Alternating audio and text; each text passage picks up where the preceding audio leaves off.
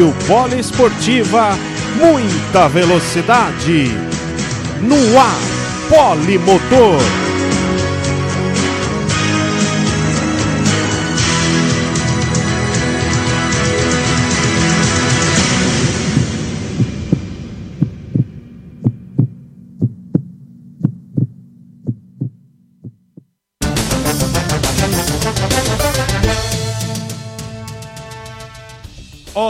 Você amigo ligado na Poliesportiva, seja bem-vindo em mais um programa Polimotor. Estamos juntos novamente neste domingão, dia 22 de novembro de 2020, trazendo para você o melhor do esporte a motor, tudo que aconteceu de mais importante no automobilismo, na moto velocidade. Você confere tudo aqui no programa Polimotor. Chegando à edição número 21 é, e nas atrações de hoje vamos falar bastante, debater sobre a última etapa da temporada da MotoGP em Portugal e com vitória do anfitrião, do piloto da casa, Miguel Oliveira, conquistando sua segunda vitória na temporada e vencendo na sua casa lá no circuito de Portimão. Vamos falar também da Stock Car Brasil, que foram três corridas neste final de semana, uma reviravolta aí na classificação nós vamos falar bastante sobre as etapas de Goiânia, uma corrida no sábado, duas corridas neste domingo e aquilo que aquela vantagem do Thiago Camilo que nós discutimos há duas semanas atrás, ela foi pulverizada. Daniel Serra, Ricardo Maurício, Ricardo Zonta, tá todo mundo na briga matematicamente até o décimo colocado tem chances de conquistar o título da Stock Car. A grande final será em Interlagos no próximo dia 13 de dezembro. Vamos falar bastante aqui sobre a Stock. Comigo aqui nessa edição do programa Polimotor, ele, Luciano Massi. Seja bem-vindo, Massi, mais uma vez aqui ao programa Polimotor. Uma boa noite para você. Seu destaque inicial. Uma excelente noite para você, Paulo. Uma excelente noite também para o nosso querido amigo do YouTube. É um grande prazer, uma grande honra estar aqui debatendo sobre esse fim de semana de automobilismo. Bom, meu destaque inicial é se por um lado a, a MotoGP já está decidida com o título a temporada acabou nesse fim de semana, nesse dia, nesse dia 22 de novembro, a Stock Car está pegando fogo, como você mesmo disse, 10 candidatos ao título, logicamente ali entre o oitavo, o nono e o décimo fica complicado, mas sim temos 10 postulantes ao título. E um título que será definido em Interlagos na corrida que vale pontuação dobrada. Então, isso o cara tá pegando fogo, mas a gente vai debater tudo isso aí já já, porque só está começando o programa Polimotor. Paulo Arnaldo. Ah, estamos aqui já com os pneus aquecidos, motor já a pleno vapor. Vamos tocar aqui de primeira mais uma edição do programa Polimotor. Nós íamos ter o Juan Silva hoje, mas ele teve um probleminha aí. O Luciano Massi nos salvou aqui hoje. Está aqui com a gente para fazer esse bate-papo aqui bacana na próxima hora. Hoje o programa vai ter um, uma redução aí, vamos apenas uma hora de duração, por conta aí dos assuntos, né? Que nós teremos apenas a MotoGP e a Stock Car. E hoje estamos ex excepcionalmente transmitindo apenas pelo YouTube. Isso porque na, no site Rádio Poliesportiva vai ter a transmissão logo mais do jogo da Superliga Masculina entre Campinas Vôlei Renata e Minas Tênis Clube. A partida vai começar às 9h30, mas às 9 horas da noite já vai iniciar a jornada do vôlei. E hoje a Poliesportiva está com três transmissões simultâneas, né? Só que pelo site Futebol na Veia, nosso parceiro aqui, estamos também transmitindo a, o primeiro jogo da decisão do Campeonato Brasileiro Feminino entre Kinderman e Corinthians. Havaí, Kinderman e Corinthians, o primeiro confronto da decisão do Brasileirão Feminino 2020. Você sabe, né? Aqui é a rádio de todos os esportes, então a gente vai transmitindo tudo simultaneamente. Acho que é a primeira vez que estamos transmitindo três eventos ao mesmo tempo, né? Bom, vamos a, antes agora, antes da gente iniciar o assunto da MotoGP, que é o primeiro assunto do programa de hoje, vamos dar uma conferida aqui no quadro Opine. Na sua opinião, foi a melhor temporada da MotoGP nos últimos anos? Quero saber sua opinião. Manda aqui no chat. Eu estou de olho no chat. Aqui ao meu lado, no meu outro painel aqui, vou ficar de olho e você pode mandar a sua opinião aí mesmo no chat se você gostou dessa temporada da MotoGP. Sem dúvida alguma, foi uma das mais disputadas, foi a mais disputada dos últimos tempos, né? Chegamos a ter quatro pilotos brigando pelo título, reviravoltas, né? Então foi uma temporada nesse sentido, foi totalmente imprevisível.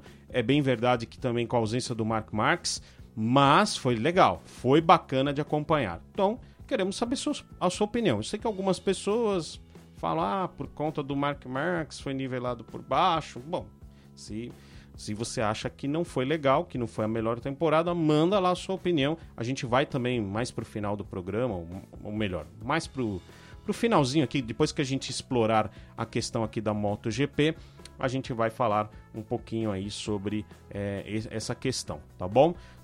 E voltando aqui para o nosso quadro principal, ó, o Luciano Massi de novo aparecendo aqui para você. a gente só colocou a fotinho dele, né? Você vai só ouvir o áudio dele aí, mas vamos aqui começar o debate sobre a MotoGP, mas antes de começar, vamos conferir como que foi a ordem de chegada do GP de Portugal disputado lá em Algarve, no circuito de Portimão. Aí, ó, para você na tela. Vitória do Miguel Oliveira, uma vitória, segunda vitória na temporada e uma vitória bem dominante, eu diria, do português da KTM, né? Ele conseguiu ali manter uma distância, uma diferença, em nenhum momento foi incomodado desde a largada, vitória de ponta a ponta.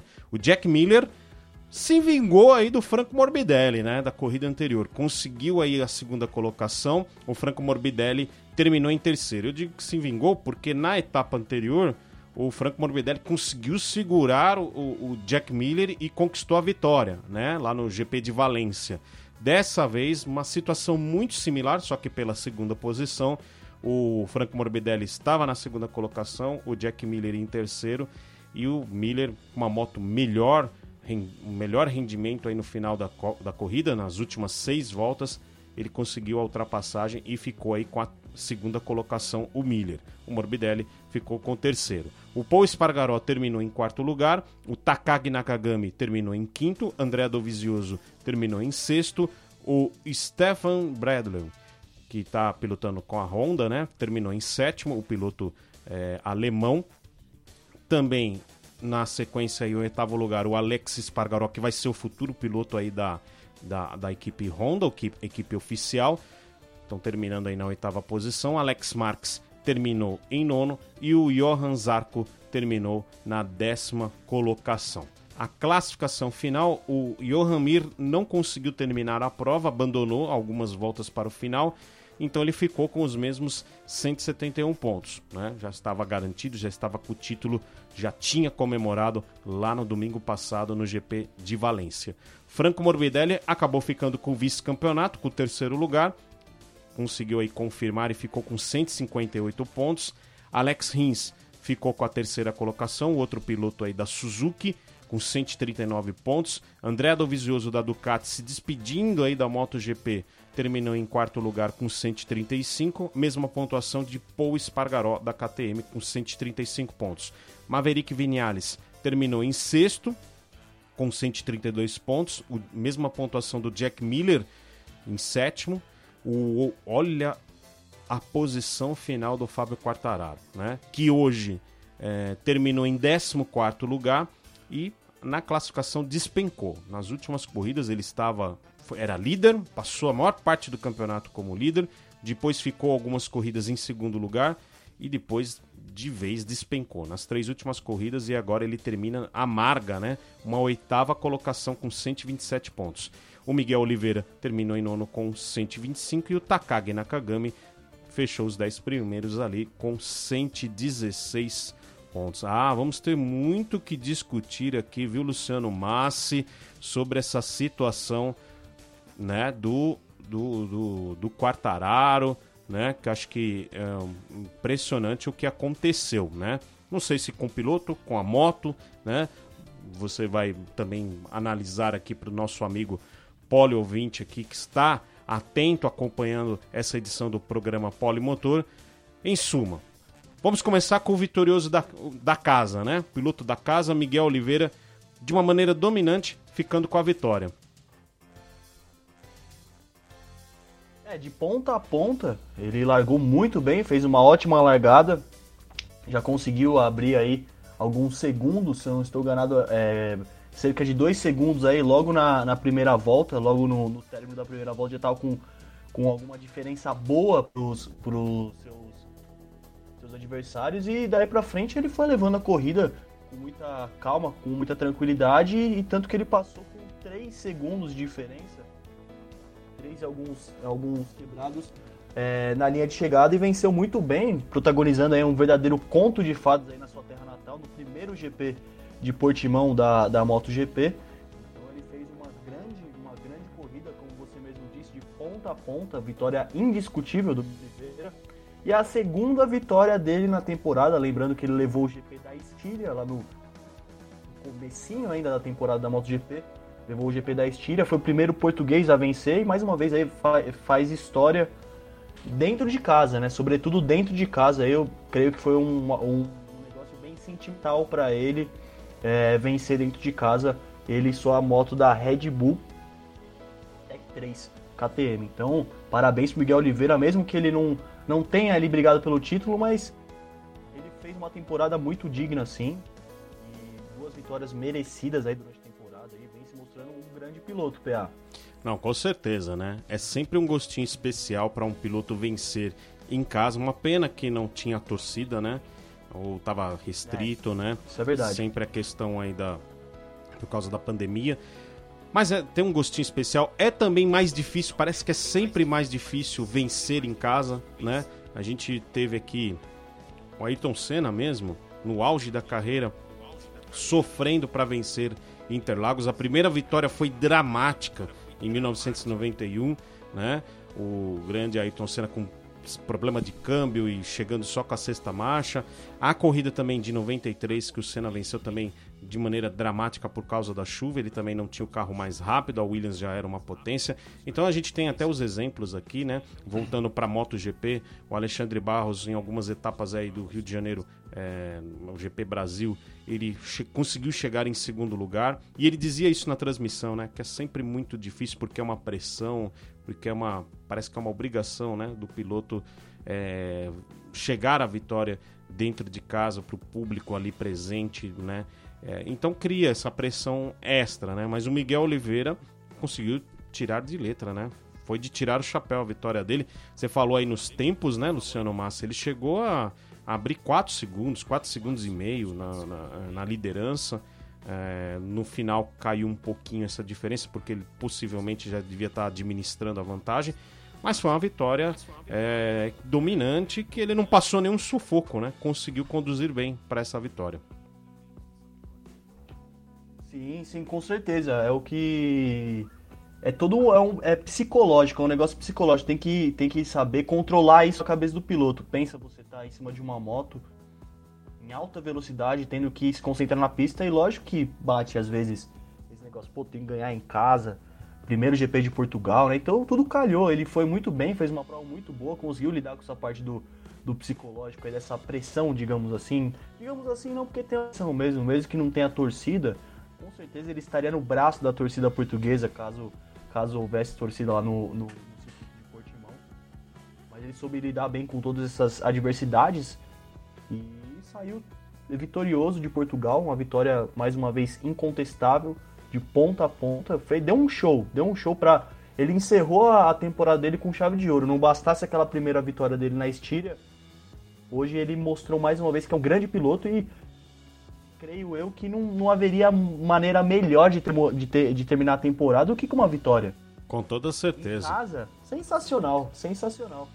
Com certeza, vai dar um gás aí para a próxima temporada no ano que vem, principalmente para ele. O automobilismo português, o esporte a motor em português, está em alta, né? Porque tivemos aí a primeira vitória de um piloto português na MotoGP, né? Com o Miguel Oliveira, ainda na Estíria, né? E aí vencendo pela segunda vez nessa última etapa da temporada.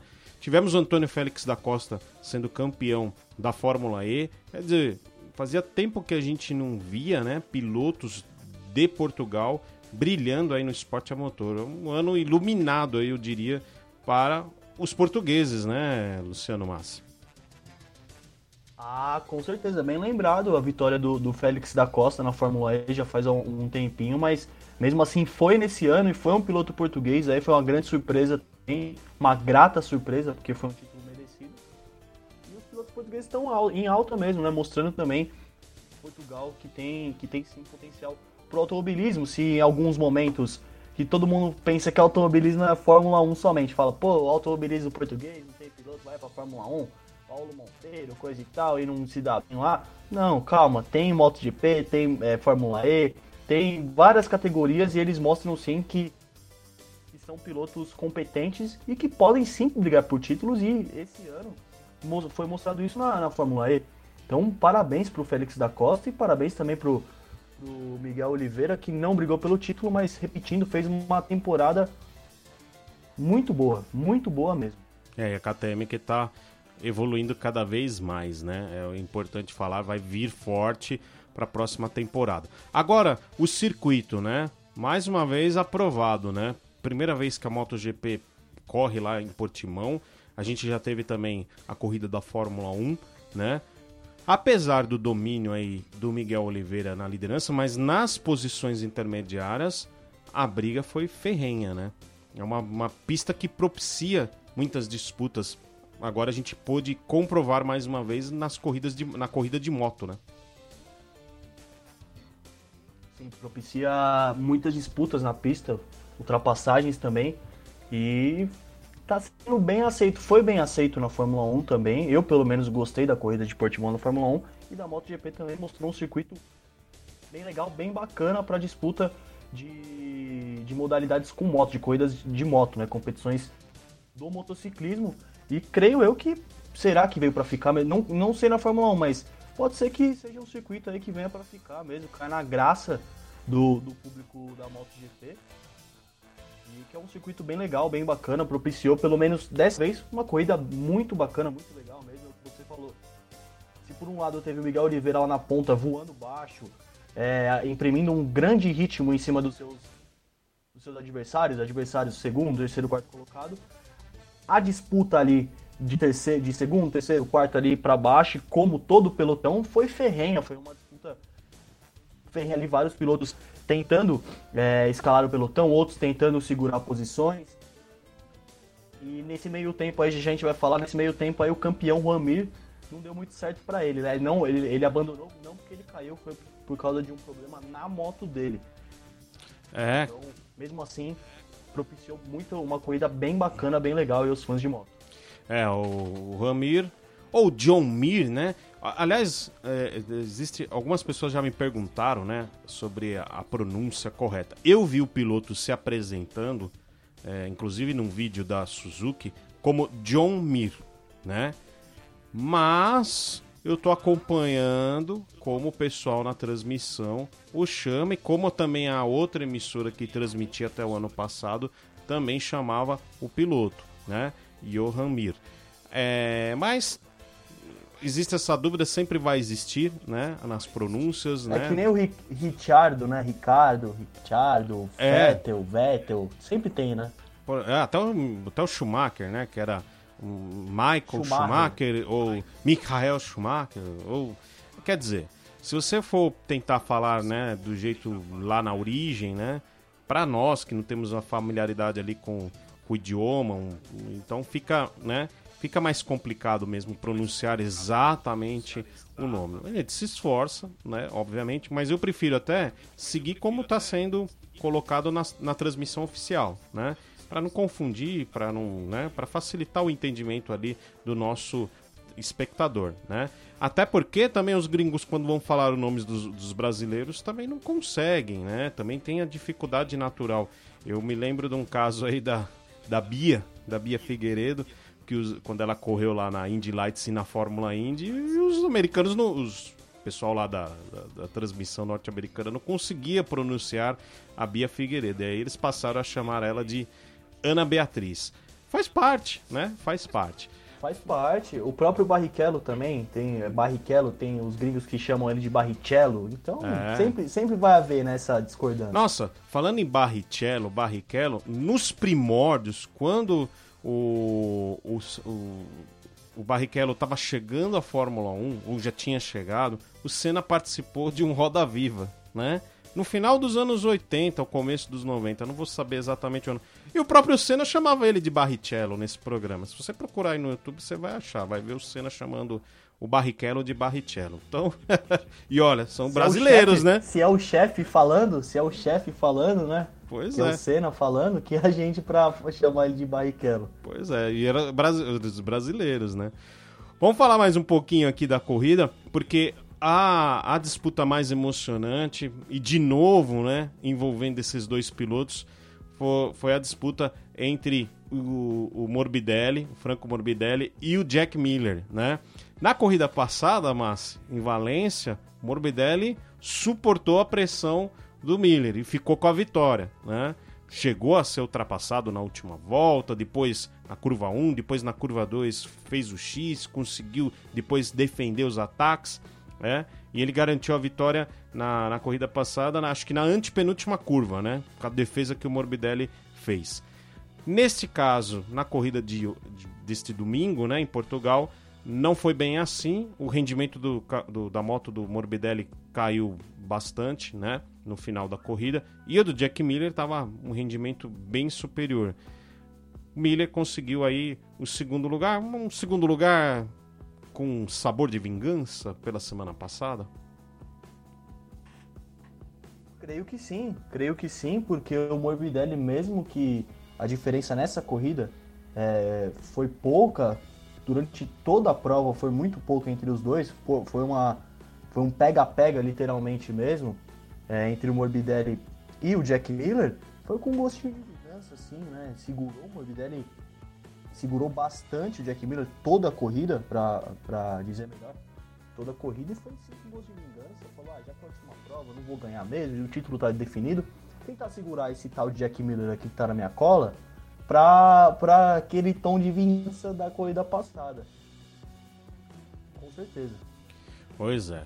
Apesar do Morbidelli ter ficado em terceiro lugar, conseguiu aí o vice-campeonato que foi importante né? Foi muito importante aí para ele. Ele que veio numa ascensão, né, Luciano Massa? É, assim, o, o, o, Fábio Quartararo e o, e o Franco Morbidelli são da mesma equipe, da equipe Petronas, né? Equipe satélite da Yamaha. O Quartararo começou muito em alta, né? Vencendo duas corridas logo de cara. Depois ele ainda conseguiu uma terceira vitória ao longo da temporada. E depois o Quartararo foi caindo, caindo, caindo, muito rendimento e o Morbidelli foi na contramão, foi crescendo da metade para o final da temporada, né? A, a, a moral que o Morbidelli é, termina essa temporada é, é, altíssima, né? Sim, sim, porque se for pegar assim todas as etapas da, da MotoGP desse ano, desse calendário, Quartararo venceu a primeira da Espanha, venceu a segunda duas vitórias consecutivas. Entrou com uma moral lá em cima, começou a temporada com o pé direito, começou muito bem. Caindo, literalmente. Ele depois ele pegou o sétimo lugar na República Tcheca, oitavo na Áustria, décimo terceiro na Estíria. Daí o fundo do poço foi ter abandonado em São Marino. Aí depois na Emília-Romanha conseguiu se recuperar, quarto, daí conseguiu uma vitória, como você falou, a terceira na temporada, ali no, digamos assim, no meio da, da temporada, no GP da Catalunha, e depois disso ele começou a ir ladeira abaixo. Enquanto isso, como o Morbidelli começou com uma temporada mais ou menos, né, digamos assim, que foi um quinto lugar, depois abandonou, depois um segundo lugar muito bom, abandonou na Áustria, décimo quinto na Estíria e foi subindo até que chegou em San Marino, ganhou uma, e foi, foi agora no final, tendo como referência agora o final da temporada, tivemos nas últimas quatro provas, ele teve um primeiro lugar, depois na Europa o décimo primeiro, daí primeiro lugar de novo e terceira colocação hoje. Então ele deu um sprint, digamos assim, nesse final de temporada e foi muito importante para ele ter conquistado o vice-campeonato. É o que você falou, enquanto um começou a temporada bem e o outro mais ou menos, o outro ele terminou uma temporada muito boa e o Quartararo terminou aquela temporada com um gostinho amargo, é, porque ele poderia sim fazer uma continuar, né? O que faltou, PA, foi foi constância, né? Ele não teve uma regularidade. Acabou decaindo no final da temporada e perdeu o título também, né? Porque ele era assim um postulante ao título sem dúvida nenhuma. É, a gente estava falando sobre isso algumas etapas atrás, que ele era é, o Quartararo era favorito até a conquista do título, né? É interessante que os dois pilotos, cada um conquistou três vitórias, mas é impressionante esse aspecto, né? Enquanto um na ascensão finalizou o campeonato em segundo lugar, o outro terminou em, em oitavo, né? Até três etapas atrás ainda era o vice-líder né? da temporada. Então é, é impressionante a queda súbita, né? Digo, já digo com esses termos mesmo, a queda súbita do Quartararo. E uma coisa que chamou atenção nas corridas é que a, a moto do, do Quartararo algumas vezes começava muito bem nas, posições, nas primeiras posições e durante o, o, o desenvolvimento da corrida ele ia perdendo rendimento. Isso se repetiu, inclusive, ontem, é, é hoje, melhor dizendo. Isso se repetiu é, na, na, corrida deste domingo. Onde ele estava ali entre os 10 primeiros, ele estava brigando ali por posições intermediárias, e daqui a pouco é, foi caindo, perdendo posição, perdendo posição, e acabou de novo terminando em 14 lugar, não pontuando, é, fazendo uma corrida assim é, irreconhecível. Sem contar algumas que ele acabou caindo, né? Sofreu queda e acabou abandonando. A constância é, na corrida é, caindo assim o tempo inteiro. Não sei se por conta do acerto, mas isso mexe. E eu vejo que o Quartararo é um piloto com potencial enorme. Ele ainda é muito jovem. O Morbidelli também, né? Mas nesse momento, o Quartararo agora entre uma temporada e outra vai ter que se reconstruir, vai ter que re se repensar. É, porque é um baque grande, né? Um piloto que estava em alta, um piloto que estava sendo cotado para ser um dos campeões quando o campeonato começou e foi assim até mais ou menos a metade da temporada, né? É, e viu seu companheiro de equipe numa ascensão é, indo totalmente na contramão, né? Não é um problema, não dá para dizer também que o problema é da equipe, né? Porque teoricamente as motos são iguais. Hum, hoje na transmissão foi dito que a moto do Quartararo era versão 2020 e a do Morbidelli é 2019, né? Também não era o caso da equipe ter colocado a moto 2019 para o Quartararo, então se a moto, se a moto 2020 apresenta algum problema de performance, né? Não sei, fica essa dúvida também, né? É, eu peguei essa informação ali durante a transmissão, né? A moto da Yamaha, as oficiais, as que disputaram lá na, com o Rossi e com o Maverick Vinales, também começaram bem o início ali da temporada, né? O Rossi chegou inclusive a fazer o único pódio da temporada, ele fez na segunda corrida, né? E depois a Yamaha oficial desapareceu, né? A gente vê aí o Vinales terminando na sexta colocação com uma vitória na temporada, mas assim, é, essa moto parou no tempo, parou na temporada, né? A moto versão 2020. E muita coisa a Yamaha vai ter que trabalhar para o próximo ano, porque foi realmente um ano muito estranho. A gente, eu e o Juan, em algumas etapas, eh, algumas, alguns programas passados, falamos muito sobre essa situação da Yamaha. É, eu me lembro de 15 dias atrás, no, no, na edição 19 do Polimotor, a gente falar muito dessa questão da, do que está acontecendo com a Yamaha, né? E de repente a moto 2020 é pior que a de, 2020, a de 2019, né? É, é interessante isso, né, Márcio? É interessantíssimo, no mínimo curioso, porque em outras categorias do automobilismo, quando você utiliza um carro, uma equipe, ah, vamos entrar, não, não é o caso da Yamaha com certeza, mas ah, vamos entrar na categoria X, só que a gente não tá com muito recurso, vamos utilizar um modelo, vai, agora a gente tá na temporada 2020, vamos usar o modelo 2015 para reduzir custos, coisa e tal, vai ter um desempenho inferior aos outros que estão utilizando o modelo da temporada atual. Sem dúvida nenhuma, e nesse caso, parece que não, parece que o modelo atual tem mais problemas, é inferior ao modelo do ano passado. Então é no mínimo curioso, sem dúvida nenhuma. A Yamaha vai ter que trabalhar bastante aí nesse, nesse período de fim de temporada, meio de pré-temporada aí, para voltar para a MotoGP e, e não ver a sua equipe satélite superando a equipe principal, que, porque foi o que você disse, o Maverick ficou em sexto, ele é da equipe principal, enquanto isso o Morbidelli ficou em segundo, vai falar, ah, não, mas tem o Valentino Rossi. O Valentino Rossi ficou em 15 e o Quartararo em oitavo. Então, foi um banho aí da, da equipe satélite na. Foi um. É, não é mais a caçula, né? Digamos assim, ultrapassou. Não é mais tanto caçula assim. Já mostrou que já virou adulto e pode brigar sim pelo título. É, eu acho que a pandemia deve ter atrapalhado as equipes oficiais, tá? Eu tenho essa opinião, né?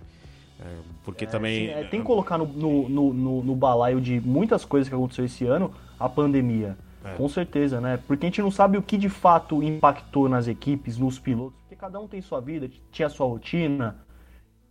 Tudo, tudo mudou, né? Viagem, prova, menos pessoas no, no, no GP, equipes reduzidas, coisas e tal. Então muda assim, não foi um. O ano passou longe de ser normal, né? É, as equipes oficiais geralmente têm um desenvolvimento muito forte, né? é, na MotoGP. E você sempre vê o. o, o você, não é comum você ver uma equipe satélite, né? É, dominar uma equipe de fábrica. Não é uma coisa. Eu não me lembro ao longo da história. Eu já vi equipe satélite chegar próximo de um desempenho de uma equipe oficial, mas não tinha visto uma equipe é, satélite é, superar uma equipe oficial. E isso não aconteceu só na Yamaha, né? A gente viu isso na Honda, na própria Honda. A gente viu o, o, Takagi Nakagami melhor, tendo um rendimento melhor do que a equipe oficial da Honda. Não sei se com Alex Marques essa história seria dessa maneira, né? A gente também não dá para saber, né? É uma condição que a gente desconhece, né? A gente viu isso na Yamaha e vimos isso também na Ducati, né? Quando a gente vê aí o Jack Miller é, nas últimas provas chegando no pódio, é, chegando, batendo na trave, algumas vezes em vitória. Tudo bem que a equipe oficial da Ducati teve duas vitórias, né? O, o, o Dovizioso venceu uma vez e o Danilo Petrucci venceu uma outra etapa. Mas a gente viu na, no, no, final das contas, né? No Infringir dos Ovos e ver a classificação final, Jack Miller ficou melhor posicionado, né? Ele ficou ali, até vou aqui é, para sintetizar bem, é, na verdade o Dovizioso acabou ficando em quarto, né? E o Jack Miller em sétimo, mas muito próximo. Mas assim, nas corridas finais, né? Nas corridas finais, houve essa. É, é, esse domínio aí da equipe satélite da Ducati de ter mais consistência. Eu acho que o Dovi só chegou a essa pontuação muito por conta da vitória que ele teve e que faltou ao Jack Miller, que bateu algumas vezes na trave né? Ele chegou muito perto aí, pelo menos em duas corridas ele, ele esteve ali brigando até a última curva, né? Pela vitória. É, então a gente vê que não foi só uma, uma questão da Yamaha. E a gente vê também a Suzuki, que não tem equipe satélite, né?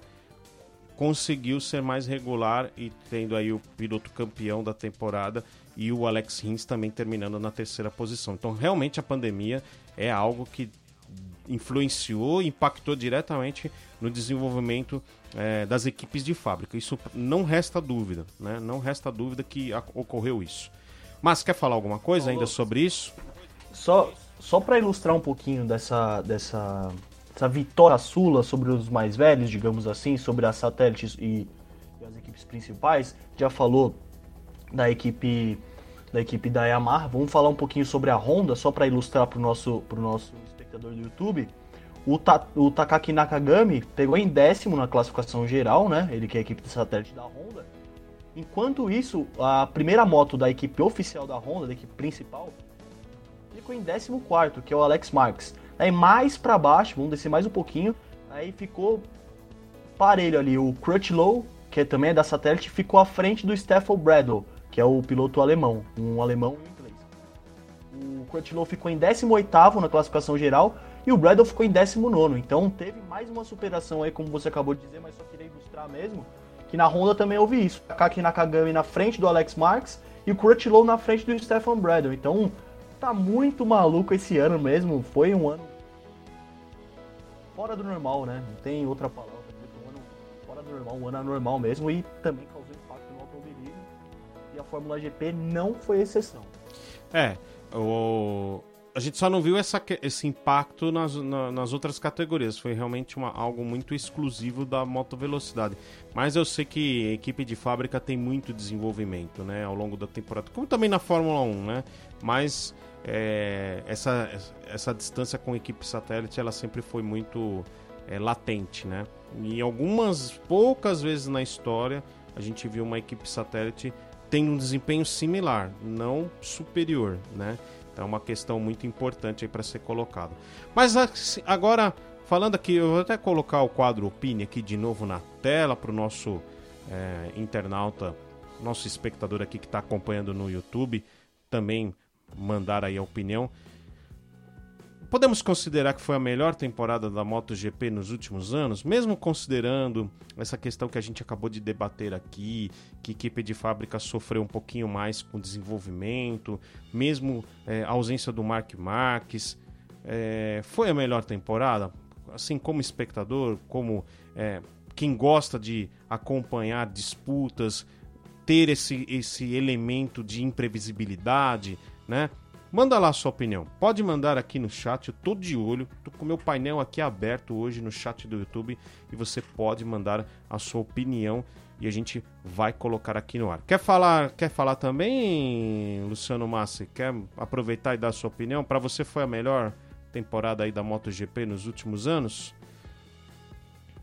Sim, sim. Diferente do que outros falam que foi nivelado por baixo, né? Eu creio que não. Eu acho que foi uma temporada bem bacana, bem legal. É legal a gente, a gente ter outros pilotos é, brigando pelas primeiras posições, brigando por, por, pelo, pelo, lugar mais alto no pódio, conquistando o lugar, o lugar mais alto no pódio, chegando lá.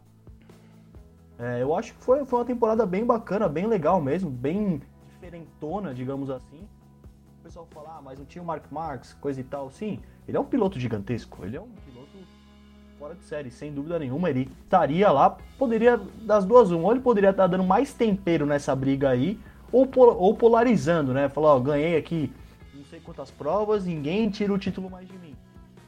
Aí só se ele estivesse de fato no grid mesmo, mas infelizmente só só participou de duas corridas e saiu de uma delas, ele nem conseguiu terminar, né? Outra ele nem classificou, então assim, eu acho que foi uma temporada bem legal, bem bacana, bem dinâmica, bem divertida. Então, ao contrário dos, dos que falam que foi nivelado por baixo, creio que não, porque tínhamos grandes pilotos no grid também.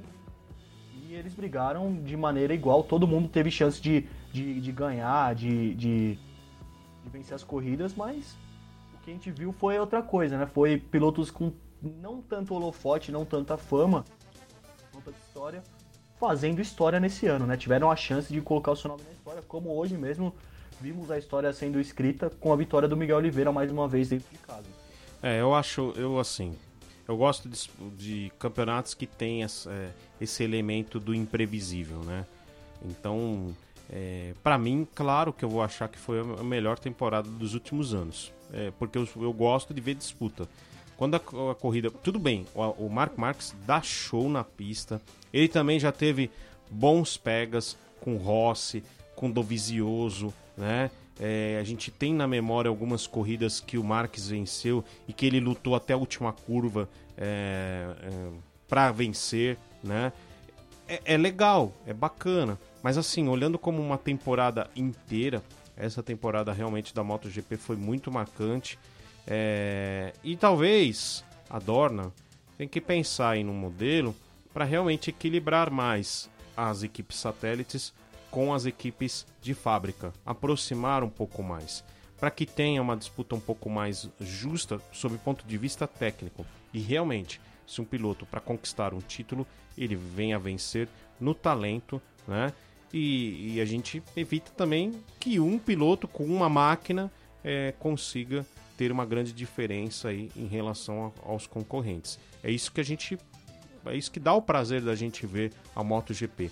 Não acho que esse, vamos dizer, é, esses altos e baixos, essa imprevisibilidade foi por conta mais da, tanto da ausência do Mark Marx. Eu acho que foi o, o assunto que eu puxei aqui, que realmente as equipes de, de, de eh, fábrica sofreram com com o impacto aí da pandemia e não tiveram o desenvolvimento ideal e aí não conseguiram abrir distância. Maior prova disso é que uma moto de 2019, né, com o Franco Morbidelli, foi a melhor Yamaha, né, e ficou com vice-campeonato, né? Então isso comprova que realmente a, a travada no desenvolvimento das equipes de fábrica possibilitou que outros pilotos chegassem, outra, outra montadora conquistasse o título.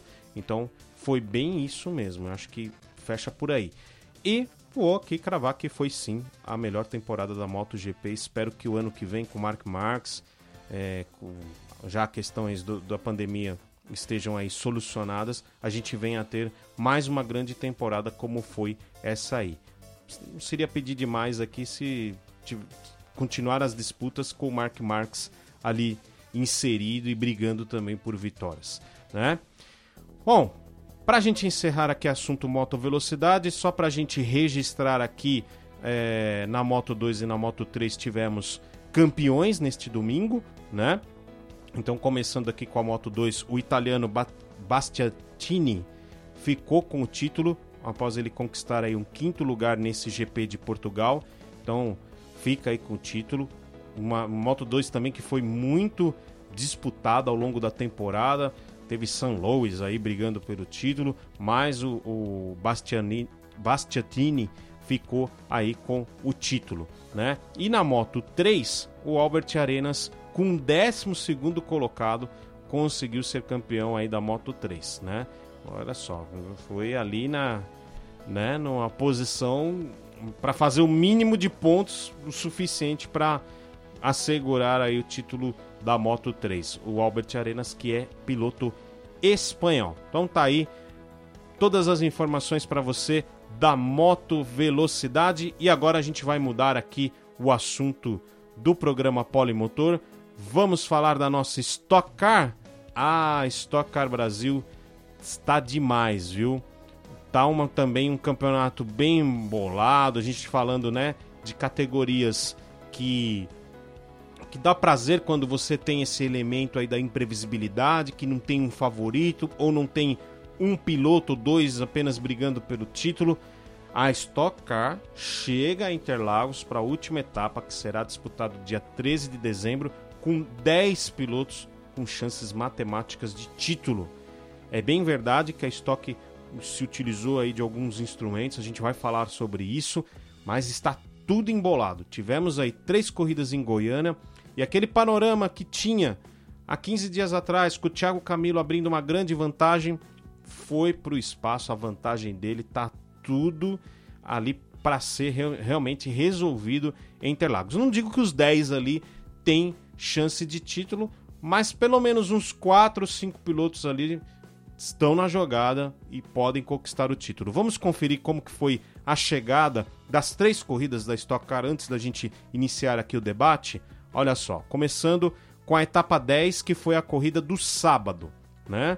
Vitória do Ricardo Maurício, grande vitória do piloto da, da, da equipe do Meinha. Ricardo Maurício, portanto, ficando aí com a vitória. Guilherme Salas, mais uma vez, né, chegando aí numa ótima segunda posição.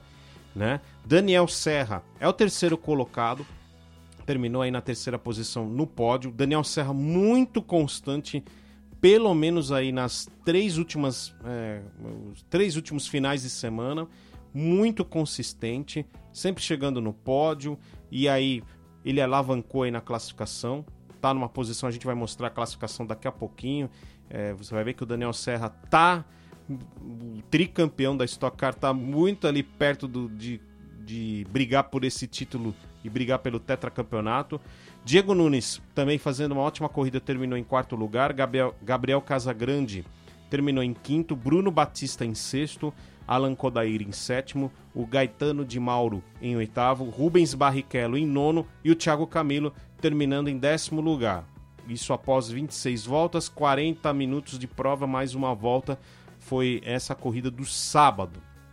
Aí a gente passa para as duas corridas do domingo, já válida pela etapa 11, 11 etapa.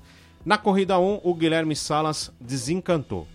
Conquistou sua primeira vitória na Stock Car. Bela vitória aí do Salas que vinha batendo na trave desde Curitiba. E finalmente ele conquistou essa vitória agora em Goiânia. O Diego Nunes terminou em segundo, Denis Navarro em terceiro. Gabriel Casagrande em quarto, Ricardo Zonta em quinto, o Gaetano de Mauro em sexto, Felipe Lapena em sétimo, Daniel Serra terminou em oitavo, Rubens Barrichello em nono e o Júlio Campos em décimo. Essa prova foi em meia hora mais uma volta e eles rodaram aí em 21 voltas para essa primeira corrida. E aí a gente vai para a corrida 2. A corrida 2 foi insana, gente.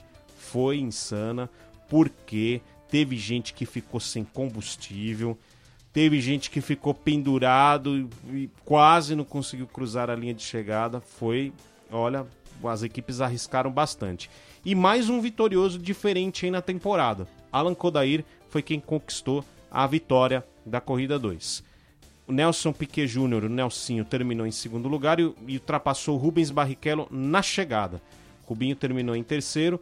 Daniel Serra, mais uma vez ali próximo de posições de pódio em quarto lugar. Ricardo Maurício, que venceu na corrida do sábado, aí ele terminou em quinto lugar. Marcos Gomes terminou em sexto. Pedro Cardoso em sétimo. Gabriel Casagrande em oitavo. Bruno Batista terminou em nono e o Ricardo Zonta terminou em décimo. Vocês repararam que nem na corrida 1 e nem na 2 o Thiago Camilo apareceu entre os 10 primeiros. Na corrida 1, o Thiago Camilo abandonou, nem conseguiu terminar a prova. E na corrida 2, ele terminou em 11, aí ele contabilizou um pontinho aí, uns pontinhos para é, essa prova, né? Mas a classificação, apesar dele ter feito aí uns pontinhos, foi o suficiente para manter ele na liderança nessa condição que você está vendo aí. Com descartes, tá? Já considerando os descartes, Thiago Camilo tem 238 pontos, a um ponto, um ponto acima de Daniel Serra, que é o segundo colocado com 237. Olha o tricampeão aí da Stock Car chegando perto aí no finalzinho para brigar por esse título. Ricardo Maurício está em terceiro com 231 pontos e o Ricardo Zonta, que já esteve na liderança, terminou em quarto lugar com 226, né? Tá em, em, quarto lugar com 226. Gabriel Casagrande é o quinto com 224, mesma pontuação de Rubens Barrichello, que é o sexto. César Ramos é o sétimo com 203 pontos. Alan Kodair é o oitavo com 195. Guilherme Salas é o nono com 190. E o Diego Nunes é o décimo com 185 pontos. Isso, essa classificação após 17 corridas e 11 etapas. Por que, que o Diego Nunes tem chance matemática? Porque pontuação dobrada né, para a última etapa e vale, para quem vencer, vai valer 60 pontos. Então, se você fizer a continha aí, 185 mais 60, ele consegue ainda passar o Thiago Camilo. É claro que para o Diego Nunes tem que dar tudo certo para ele e tudo errado para os outros nove pilotos, né? Então as chances dele tá, tá, mais difíceis, mas ele tem ainda uma chance matemática. Acho, vou chamar o Massa aqui para falar daqui a pouco sobre essa classificação mas acho que está ali entre os quatro primeiros, até o Rubinho, até o sexto colocado, eu acho que tá, tá dentro do, do, do, do script. Acho que vamos ter uma grande disputa em Interlagos no próximo dia 13 de dezembro. Luciano Mas, que maluquice que tá essa Stock Car, hein? Que maluquice, se, se no começo da temporada a gente teve uma, uma estoque, digamos assim, dominada pela, pela Toyota, agora a gente não tem mais isso. Tem é, Chevrolet aí dominando algumas etapas. E agora também aparecendo, brigando pelo título ali. Uma briga séria pelo título. Tanto que eu falo que foi meio polarizado, foi meio dominado pela Toyota, porque no começo, quem acompanha a estoque no começo da temporada, viu que era Ricardo Zonta, que era Barrichello, que era Nelsinho. Nelsinho conseguiu a primeira vitória dele na carreira na estoque também. Então, estava fazendo uma grande temporada, só que vieram as atualizações da Chevrolet para o modelo Cruze. A Toyota corre com o Corolla e a Chevrolet corre com o Cruze. E aí começou a ficar mais balanceado o campeonato, não teve mais esse domínio da montadora japonesa e acabamos culminando nessa bagunça que está a classificação, nessa loucura que tem 10, 10 candidatos ao título, mas como você mesmo disse, também creio que até o Barrichello ali, sexta colocação com 224, esteja brigando pelo título de fato, os outros ali matematicamente mesmo, você fez a conta agora mesmo. Caso o Diego Nunes vencer, ele vai ter, só para ele só importa a vitória. Então, um negócio bem difícil vendo a temporada do Diego Nunes. Se for pegar mesmo a temporada do Diego Nunes, ele teve uma vitória. Então, no Velocitar, quem sabe pode ser, se replicar em Interlagos, mas não basta a vitória. Então, por isso que eu também acredito que vai ficar entre os seis primeiros. Agora, falando da corrida, da corrida 1, foi na estratégia, né? Foi, foi na estratégia ali dos boxes que o Ricardo Maurício venceu, fez uma grande corrida, sempre incomodado ali pelo Guilherme Salas, que tem fazendo uma grande temporada, mas Corridão foi ali no, nos boxes mesmo, que quando abriu a janela ele fez uma ótima estratégia e acabou vencendo a corrida. E se o Guilherme Salas bateu na trave na primeira, na segunda ele conseguiu aí sua redenção e venceu. Primeira vitória dele na categoria também. Venceu a corrida 2 de Goiânia, realizada no domingo, essa corrida realizada no domingo. Foram três corridas, uma no sábado e duas no domingo. Então, é, ele fez uma boa corrida, uma segunda corrida acabou levando aí a melhor primeira vitória na temporada, superando o Alan Kodair, que saiu de pole, né? Saiu de, de pole position, mas não segurou a liderança. Fez uma largada ruim e não conseguiu segurar o topo. Daí apareceu duas outras surpresas também, que foi o Diego Nunes e Denis Navarro, que completaram o pódio em segundo e em terceiro lugar, respectivamente. E na corrida, na última corrida, na terceira corrida, né, a mais mais louca do fim de semana, pane seca do Rubinho no final da corrida e quem estava de tanque cheio conseguiu passar ele, que foi o Nelsinho e o Alan Kodair. O Alan Kodair fez a pole, conseguiu a redenção, né? Digamos que foi mais uma redenção Ele fez a pole, não conseguiu levar a corrida que ele fez a pole, mas na terceira corrida, na última volta, conseguiu ultrapassar o Rubinho uma, de uma forma bem que não é habitual de vermos, uma pane seca também ele conseguiu vencer, venceu bem. O Nelsinho também, que não tinha nada a ver com a pane seca do Rubinho, por mais que eles são da mesma equipe, né? Mas ele foi lá e conseguiu abocanhar um pontinho ali no pódio, né? Alguns pontos no pódio, para ser exato. Tá muito embolado, PA. Tá muito embolado mesmo. A temporada da Stock tá bem legal, tá bem bacana e nada melhor do que Interlagos para coroar o campeão. Então acabou calhando, né? Então tudo vai ser definido em Interlagos. Né? Não tem palco melhor, não tem lugar melhor para 2020, dessa nova geração aí, coroar o grande campeão. E é aquilo. Tem 10 na disputa, matematicamente, mas creio que Thiago Camilo, Daniel Serra, Ricardo Maurício, Ricardo Zonta, Gabriel, Casa, Gabriel Casagrande e Rubens Barrichello sejam de fato os que estão ali pela briga. Detalhe pro Gabriel Casagrande também, que tá disputando o título, né? Parabéns pelo piloto jovem também. Vem fazendo uma temporada boa, Gabriel Casagrande. Diga-se de passagem, ele que em Curitiba ele venceu uma das corridas, né, para ser exato, a segunda corrida de Curitiba. Ele venceu, acumula um segundo, acumula dois segundos lugares e um terceiro aí já conseguiu alguns pódios aí. Para ele começou uma temporada não tão boa, porque em quatro corridas ele ele abandonou três, então a temporada para ele não foi muito boa o começo de temporada, mas conseguiu aí se recuperar e ele tá onde tá ali brigando pelo título, PA. É, muita coisa em jogo, né? é, é importante falar que é esse equilíbrio, muitos pilotos que começaram a temporada bem, depois é, sumiram das primeiras posições. Isso também, além do desenvolvimento, né, que está havendo entre as montadoras, né, tem também o, o, lastro, né? É, tem a questão do lastro. O Thiago Camilo chegou a disputar em Curitiba, depois da, da segunda vitória que ele teve, ficar com 30 quilos no carro, né? E isso, claro, o peso afeta o desempenho do carro. Né? Imagina o Ricardo Zonta, que está com esses 30 quilos desde lá das primeiras vitórias que ele teve é, no começo da temporada. Né? Mas para Interlagos não vai haver lastro, fica tudo em condição de igualdade. Né? E aí vai agora quem tiver o melhor carro no dia, tiver o melhor, configuração para conquistar esse título.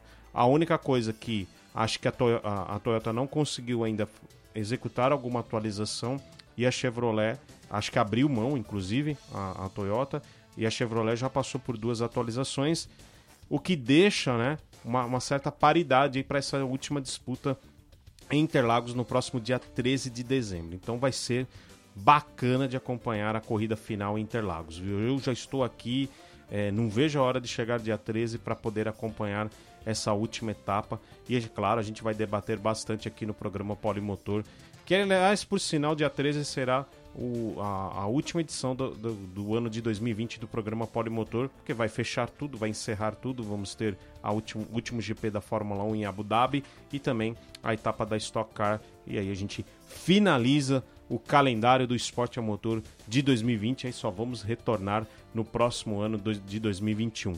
Mas é isso, muita coisa em jogo. A Stock Car com esse artifício aí do lastro, a questão também da, das montadoras, né? É, das evoluções, dos kits, né? É, proporcionou em 17 corridas 13 pilotos diferentes vencendo, ou seja, mais da metade aí do grid, ou quase metade, vencendo aí é, pelo menos uma corrida.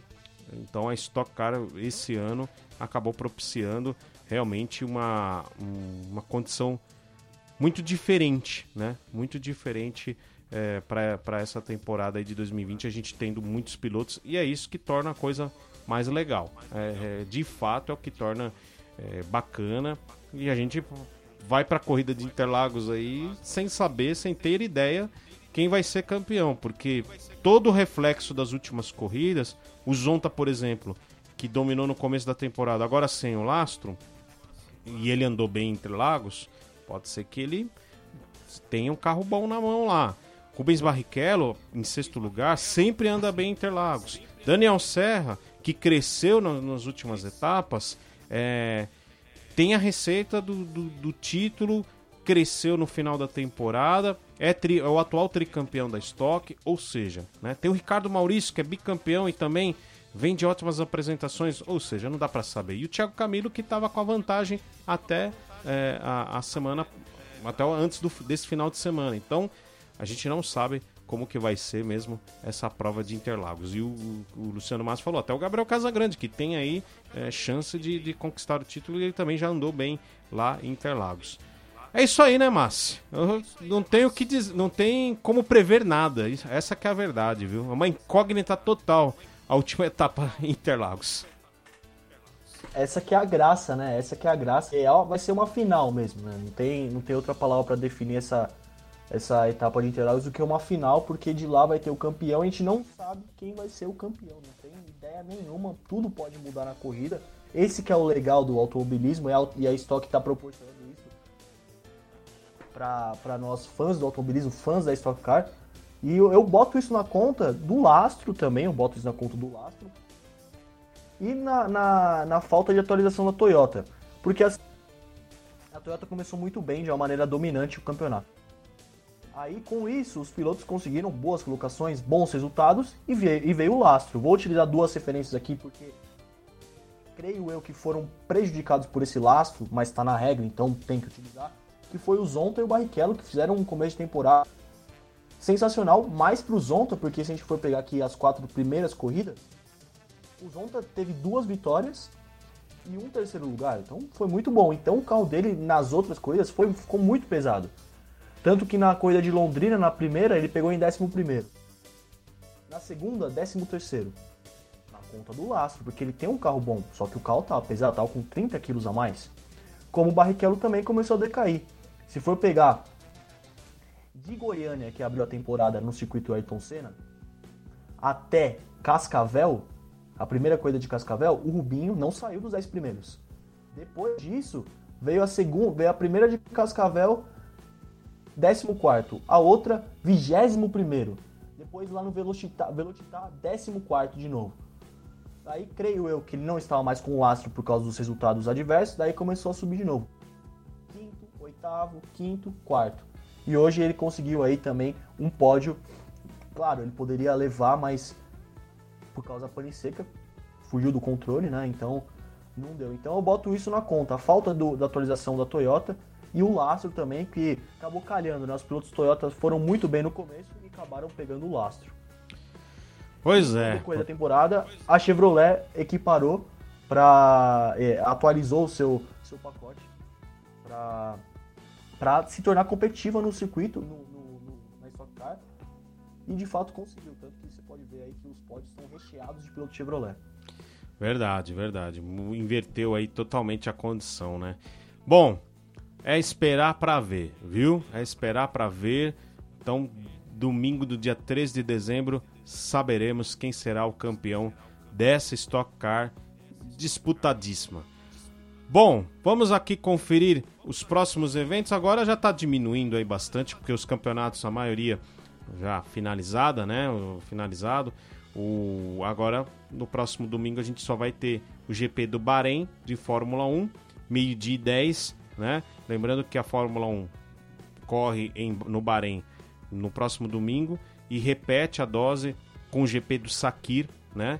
GP de Sakir também no circuito do Bahrein com um circuito, um, um traçado, né? Do, do circuito um pouco diferente dessa corrida do GP do Bahrein que você vai conferir domingo que vem, né? Um traçado do GP do Sakir é o que vai ser no anel externo, né? Que eles estão falando.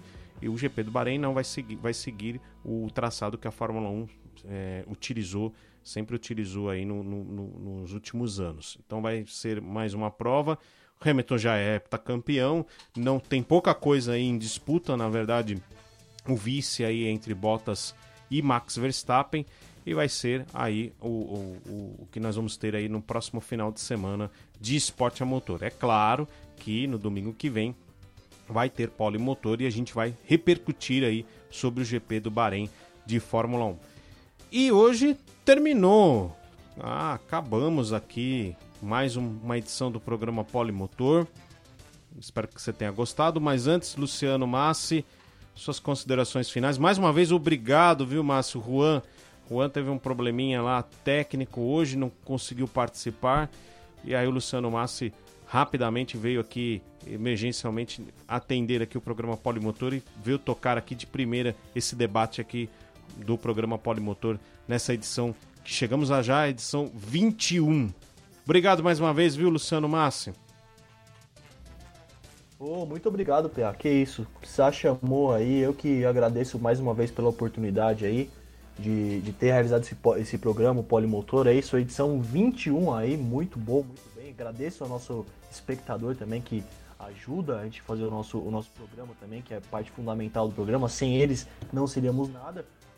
Agradeço mais uma vez, desejo você uma excelente noite, excelente semana. E para você também, Pé, uma excelente noite. Mais uma vez, muito obrigado.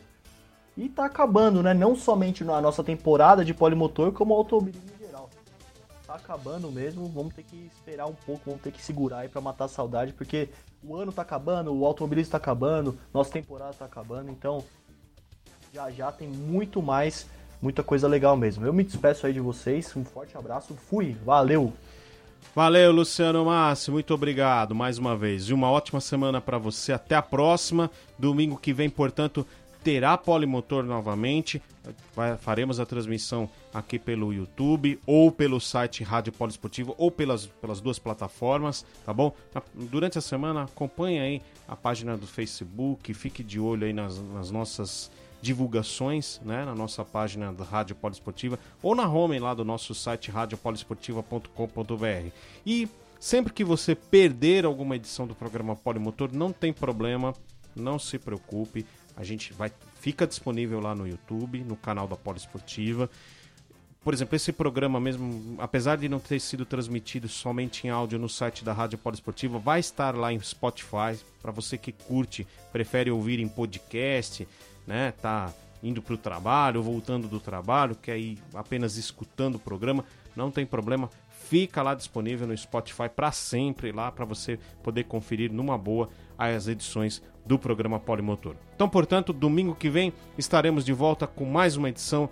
Eu agradeço mais uma vez a sua presença, a sua audiência aqui com a gente.